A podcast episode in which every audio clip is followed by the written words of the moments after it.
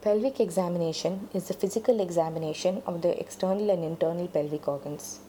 It's important to remember that before anyone performs a pelvic examination on you, they must first obtain informed and written consent to do so, as well as for photographic documentation. The medical personnel must also explain in advance any instruments or lights they may use during the examination. So, the pelvic examination consists of an external genital examination as well as an internal examination. The genital examination is usually carried out by asking you to lie on your back to come to the edge of the examination table with your legs apart and your knees bent. You will be asked to take deep breaths to relax yourself and relax the muscles of that area. It is painless as it is just an ex- inspection of the external genitalia.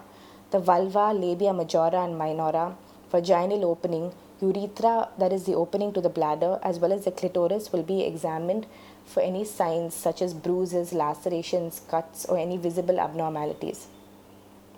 After that, an internal examination will be carried out.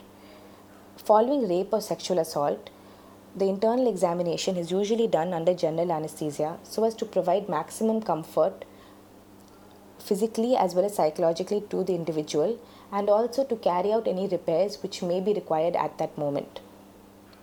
So, the first part of your internal examination will be done with the help of an instrument known as a speculum, which will be inserted into the vagina to look for any signs of injury or any tissue damage in the area of the cervix or the lower aspect of the uterus. After that, a bimanual palpation where a hand will be put on the lower aspect of your abdomen and with the other dominant hand, the healthcare professional will insert two fingers and feel around the area to look for any signs of injury or any abnormalities in the area of the uterus, cervix, or behind the bladder or in front of the rectum. All this can be made out in the internal examination or pelvic examination. After that, if required, further steps may be taken depending on the findings. No pelvic examination is complete without examining the anus. So, the anus or the anal orifice will be seen by asking you to lie on your side and lifting one leg up. Tears, bleeding, as well as marked dilatation of the anal orifice will be examined for.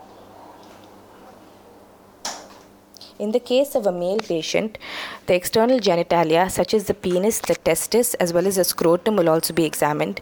And if the victim is a child, it's always important to carry out the genital or pelvic examination in the presence of a trusted caregiver of that child.